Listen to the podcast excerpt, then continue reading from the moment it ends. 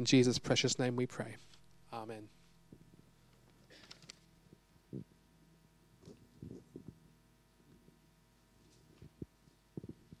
Good morning, my name's Peter. Please join with me as we read from God's Word. In the Church Bibles, you'll find it on page 1219, James chapter 5, verses 7 to 12. James chapter 5. Be patient then, brothers and sisters, until the Lord's coming. See how the farmer waits for the land to yield its valuable crop, patiently waiting for the autumn and spring rains. You too, be patient and stand firm, because the Lord's coming is near. Don't grumble against one another, brothers and sisters, or you will be judged. The judge is standing at the door.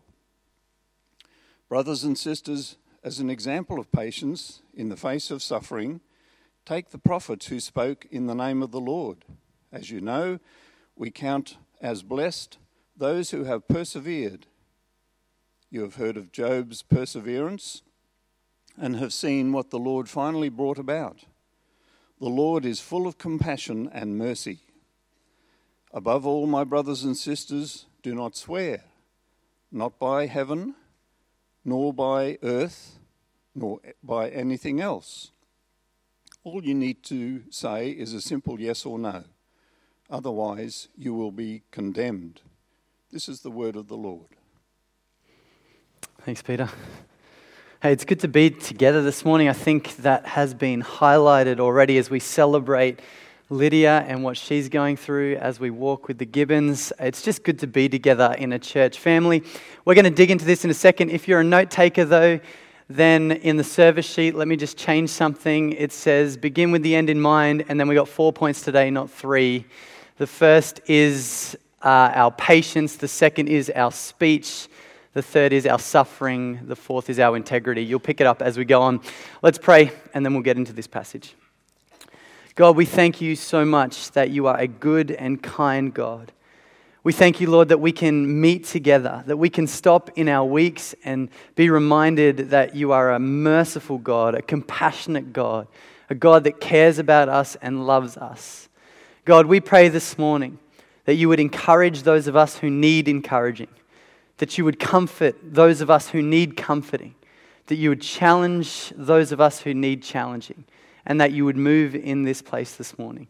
We pray for it in Jesus' name. Amen. Last year, uh, I read a book called Seven Habits of Effective People or something like that. And in this book, uh, the guy talks, has a chapter titled Begin with the End in Mind. And he speaks about this idea that uh, you want to live your life thinking about the finish, right? I don't know if this is something that signifies you or that's something that you do, that you start the way that you want to end. But he says it's a really good thing to do if you want to achieve big goals or you want to achieve anything really. You begin with the end, of mind, end in mind. Now, to back it up, he draws on some research from a psychologist who looked in this, into the psychology of peak performers. So, looked at what was going on behind the scenes in the brains of those world class athletes, those peak performers in the business world, and he drew on research of that uh, from that to show how beginning with the end in mind is something good to do. Anyway, this is what this guy, this psychologist, this conclusion he came to. This is what he said. One of the main things was that almost all of the world class athletes and other peak performers are visualizers. They see it, they feel it, they experience it, but they do all this before they actually do it. They begin with the end in mind. Now, I was talking to Elizabeth yesterday. She said this was actually true of Cathy Freeman. If you can remember, if you were alive back then when she won in 2000 in the Olympics, she visualized the trophy in the trophy cabinet before she actually even raced the race. And then, of course, she won and brought home the gold. She began with the end in mind. And so he argues in this book that it's not just something good for world class athletes or for businessmen and men, men and women but something for all of us that it's good to begin with the end in mind because of this fact right here. If you know what end you are pursuing, it's going to transform your life. This is his whole argument in this chapter. if you know the end that you are pursuing, it's going to transform your life. Now, I don't know if you've thought about this before, but, but thought about the fact of what is your end? What are you pursuing? Right? You can think about it that way, or you can also think about it from the way, what is your life? What are you living for? Actually, show that you're living for, right? It works both ways. What are you living for? What does your life show that you're living for? Because if we know what end we're pursuing, it's going to transform our life. Now, if you've thought about this before, I think it, it's a good thing to think about. If you haven't, let me encourage you to do it. But the question we have today is not just, okay, what end are we pursuing? Are we pursuing being an athlete or a businessman or woman or something like that? But how does this all fit in with the universal end to the story? Because I don't know if you caught it this morning, but James actually shows us what the end is. Right? We saw it in verse 7 and 8. We see it actually threaded throughout this whole passage. James shows us explicitly what the end looks like, and he said, says this He says, The Lord is coming. Jesus is coming back. Bank on it. It's going to happen. And when he comes back, the earth will shake, chains will break, and everyone know, heaven and earth will know that Jesus is back, that the king is back. James says, This is the end. This is how the story ends. And so then, as we gather this morning, the question for us is, is how does this transform our life? If it's true that if you know the end you're pursuing, it transforms your life, then the question for us is how does knowing that Jesus is going to return transform our lives? Well, as we dig into this passage, we're going to see four things. If you were listening before, you got those four things, but the first one we find in verse 7 and 8. He says, Be patient then, brothers and sisters, until the Lord's coming. See how the farmer waits for the land to yield its valuable crop, patiently waiting for the autumn and spring rains. You too be patient, stand firm, because the Lord's coming is near. The first way in which God's people are transformed by the fact that Jesus will return is that we are a people of patience. He says, Be patient, stand firm, because Jesus will come back. And when Jesus comes back, what he will do is he will restore this broken world. He will restore this broken world. And when he comes back, everyone, everywhere will know that he's back. Right? It's going to be a glorious day where the whole world will see that Jesus is back and that he's king. When he returns, everyone everywhere will know that he's back. Right? In, interestingly enough, actually, a couple of weeks ago, uh, I was at this thing where someone actually claimed that they were Jesus. They said, I'm back right? I'm here. I didn't know it, but I'm here, right? I'm finally back. The issue with that is that only the people in that room knew that he was back. When Jesus returns, everyone everywhere will know that he's back. And everyone everywhere will know that he's king. Whether you lived your life like Billy Graham, living for Jesus, or you lived your life like Stephen Hawking, denying the existence of Jesus, the day is coming where we will all know that he is back and that he is king. This is going to happen. This is how the story ends. And so James says, Be patient. Be patient. Stand firm. Now, now, what does this patience look like? What does it look like as God's people to be shaped by this? What does it mean for us to be patient?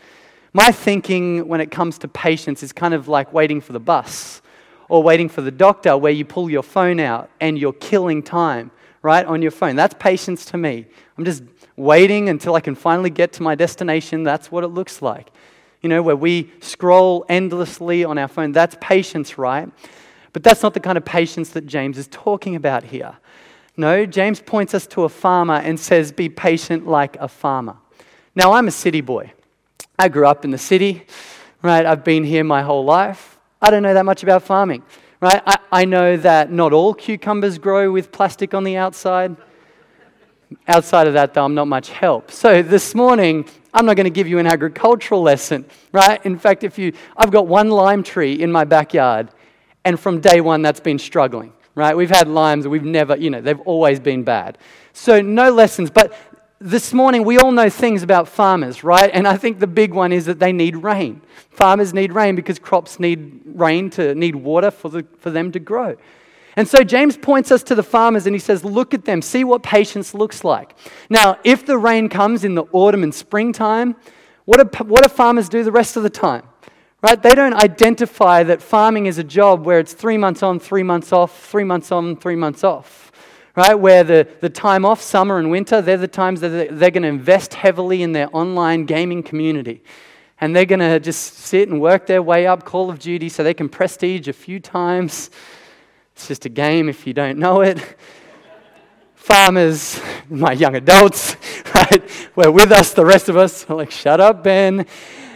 But farmers, they're not three months on, three months off, right? They work hard all year round, knowing that the time has come where it will rain. Right? And in the Old Testament, we're told that God would deliver on that, that God was actually the one behind the rain. And so, what in the Old Testament, what we would see is as God's people who were farmers, they would live holding on to the promise that God would deliver, that God would deliver on his promise, that the water would come in the right season. And so the rest of the time they would work hard and they would work diligently. They would continue on knowing that God would deliver on his promise. Now, sure, there was drought seasons. But James's point here is actually that when we look at the farmers, we get the definition of what it looks like to be patient. They worked hard in season and out of season, they kept going.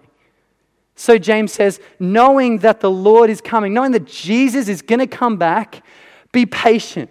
Keep going, even if it's a dry season. Which, if we think about it, to the people that James is writing to here, probably was, right? Some of them we saw from chapter 5, verse 1 to 6, were being oppressed by the rich. James is saying to them, stand firm, be patient, right? You're in a hard season right now, but the season is coming where Jesus will return.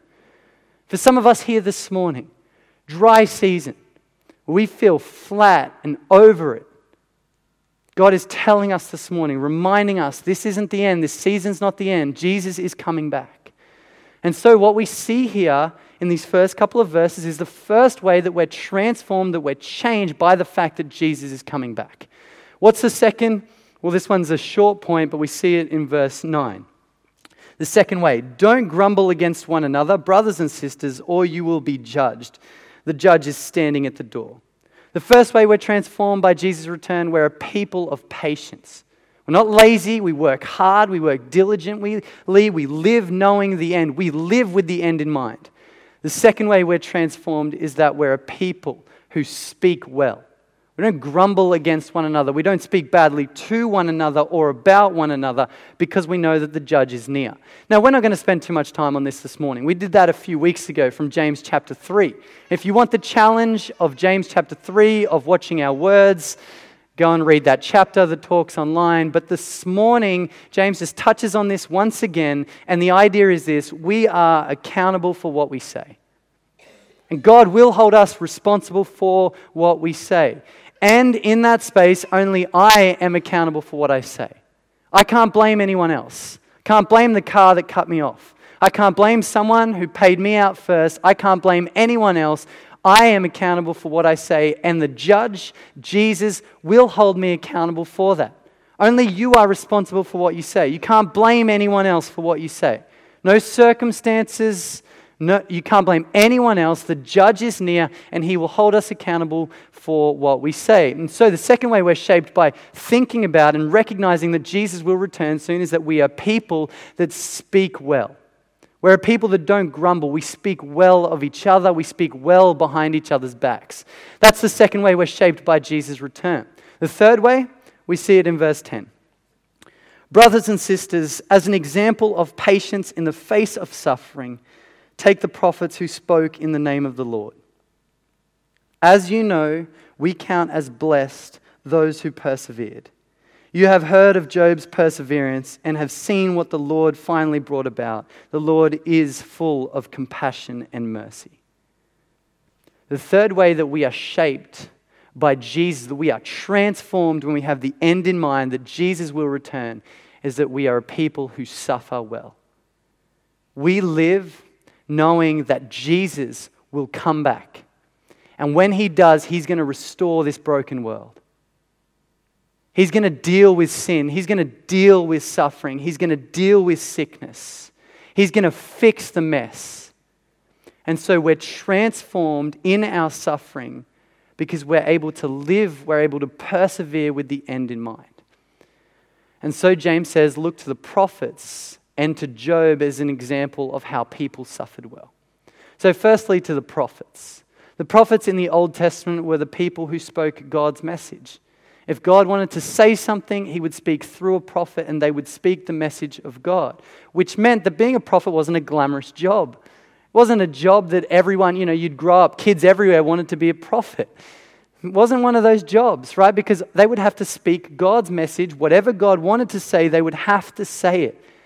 Which meant while it was always a good message, it wasn't always a nice message to hear. In fact, lots of the time, the message was if you don't change what you're doing, you're going to face the judgment of God for that. And so, naturally, what happens then is being a prophet is a difficult job. The prophets suffered, right? And when we think about a few of the prophets, we see this. Isaiah, um, by Jewish tradition, we see that he was sawn in two as a martyr. Jeremiah, he suffered. Ezekiel as well. Both of them had the job to speak God's message, and they were both told up front no one would listen to them. And who wants that job? Speak, do something that's going to re- receive no fruit. No one's going to listen to them. And they suffered because of it. Even Jonah. Right now, Jonah had a few issues. If you read the book of Jonah, we know that. Okay, I think the least of Jonah's issues is that he spent a few nights in a fish.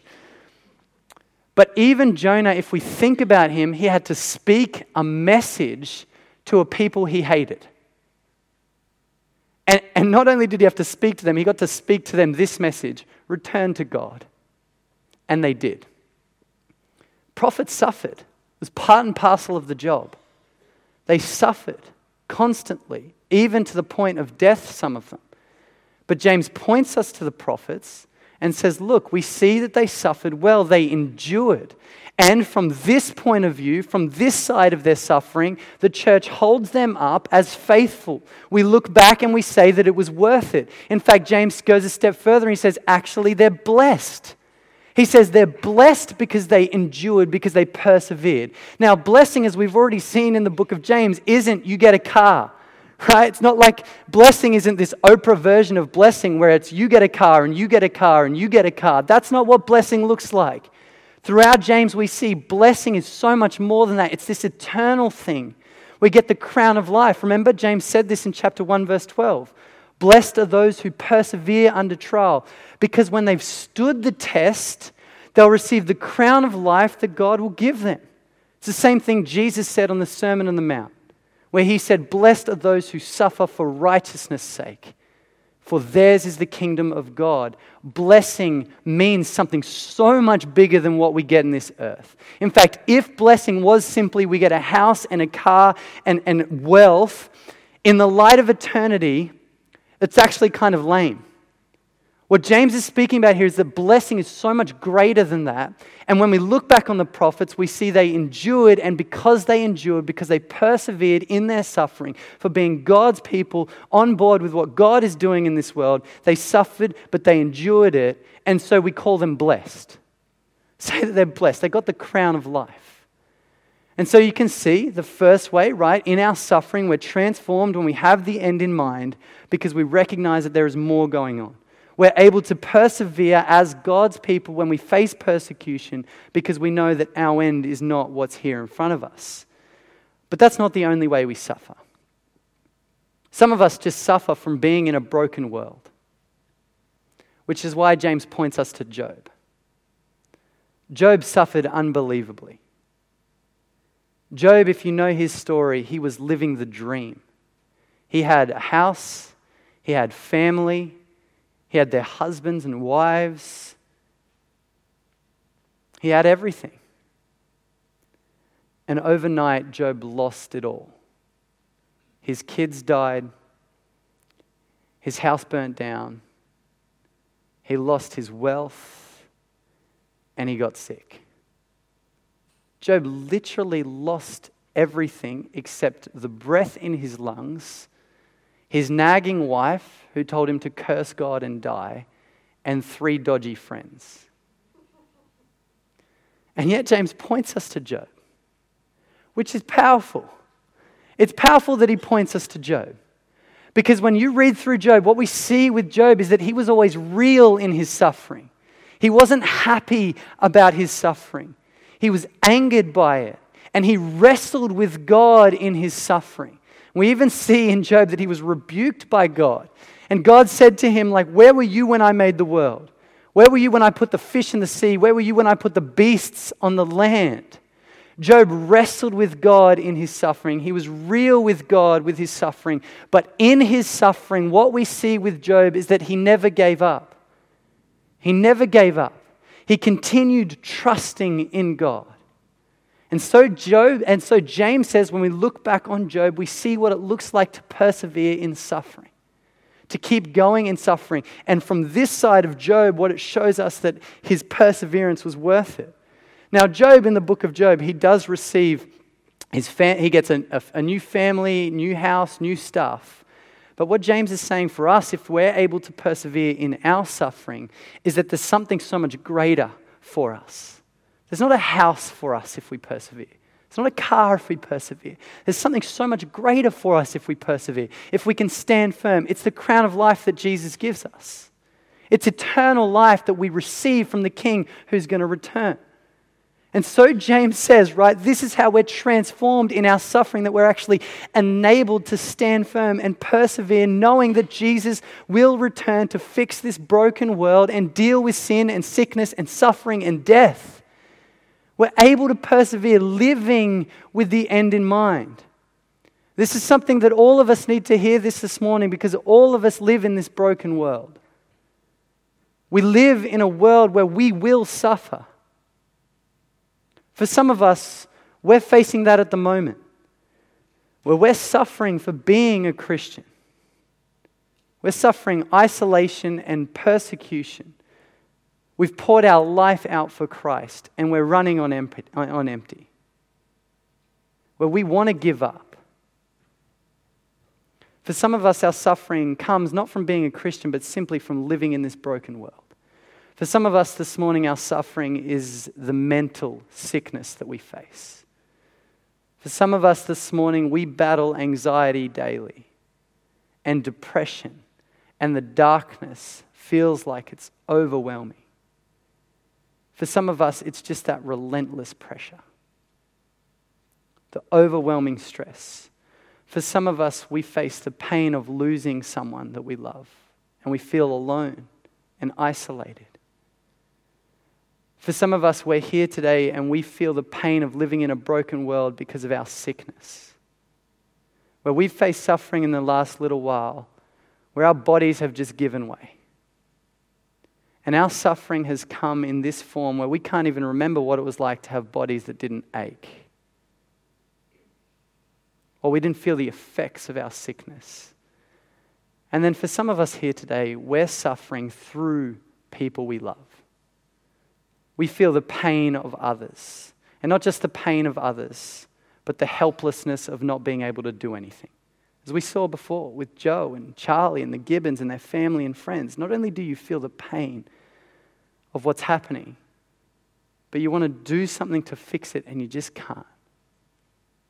Suffering closes in on us, the darkness covers us.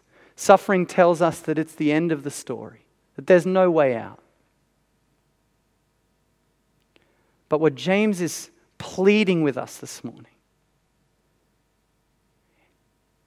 is that suffering may not be the end of the story, but actually there's a better ending. An ending that's coming later on when Jesus will return. And when he does, he will fix the darkness, he will fix the sickness, he will fix the suffering. And so James shows us, he encourages us, he pleads with us to live with the end in mind, to persevere in this suffering, knowing that there is a better future hope coming. And what we know about this king who will return is not just that he's going to return and fix the brokenness, but the king who's going to return knows what we're going through. He suffered, he knows what it's like to be alone. He knows what it's like to be anxious. Jesus knows what it's like to suffer when losing family and friends. We're told in the Bible he wept when his friend died. Jesus knows what it's like to suffer. He was whipped and beaten and then killed. He knows what it's like, and He will return and He will fix the brokenness of this world. And it's His words that are pleading with us this morning to not give up, to keep running, to not give up in the darkness, to not give way to the darkness, to not let suffering be your end, but to realize there's a greater end coming, an end where Jesus will fix this place. It's His words that are saying, don't give up. It's His words that are saying, run the race, keep going, suffer well, persevere, stand firm. And so we can see, can't we, that when we have our eyes fixed on Jesus, it transforms our suffering. It changes us in our suffering where we realize we're living for something greater. So, the first way we're transformed is in our patience, where we stand firm knowing that there is a better season coming. The second way we're transformed is in our speech. The third way we're transformed is in our suffering. But at the start, we did say that there was four, and James finishes off this passage with one final way in which we are transformed. And it's actually just quite simple it's in our integrity. Verse 12 Above all, my brothers and sisters, do not swear, not by heaven or by earth or by anything else. All you need to say is a simple yes or no, otherwise, you will be condemned. Now, there are a few strange things going on here. I think the above all phrase, I'm not really sure why it's there. I don't think what James is saying is that above all, like above suffering and above Jesus' return, you know, just make sure your yes is yes. I mean, maybe it could just be that he's kind of closing off his remarks and finishing off his point. But regardless of that, I think that what is clear in this section is that James values integrity. That he's saying that God's people, when we realize that Jesus is going to return soon and that he is returning, is that we are a people of integrity. He values integrity, maybe even more than we value integrity. So, the fourth way in which we're shaped by Jesus' return is that we're people of authenticity. We're people who, when we say yes, we mean yes. People, when we say no, we mean no. Right? When we say yes, we mean yes, even if there's a better option. Even if a better option comes up, we still follow through with our yes. When we say no, we mean no, even if it's hard. We're people of integrity. Now, this shouldn't surprise us. We've seen this before in James, haven't we? Right? He's already said things like, don't just be listeners, be doers. He says, faith without deeds is dead. So it makes sense that he's hitting integrity again. When we say yes, we mean yes. When we say no, we mean no.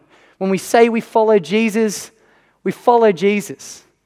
We say we trust Jesus, we trust Jesus. When we say we value God's word, we value God's word. We back up what we say with our actions. We're a people of integrity. And not just because that's who we are, but because the king that we follow was a person of integrity. When we look at Jesus, he always did what he said he would do. Always, even when it was hard. God told the prophets that he would enter the world to deal with the broken world. And about 2,000 years ago, Jesus entered into the world in a real time and place in history to do just that. Jesus said that he would deal with sin. And he knew that he couldn't just ignore it, but that dealing with sin meant that he would actually go to the cross and pay the price and die so that he could declare us innocent. He backed up what he said with actions. Jesus said that he would fix the problem of death. When he went to the grave three days later, he showed he was good for his word and he rose again. And Jesus has said that he's going to return and he will. Bank on it. He's coming back, he's going to return. And when we see this, we're shaped, we're a people of integrity. So you can see that when we live with the end in mind, there's four ways in which we're shaped. We're patient, we're people who speak well, we're people who suffer well, and we're people of integrity. So the challenge then for us is to make sure that we're actually shaped with the end in mind, that we're shaped by Jesus' return. And that is a massive challenge. It's a massive challenge for us for a few reasons.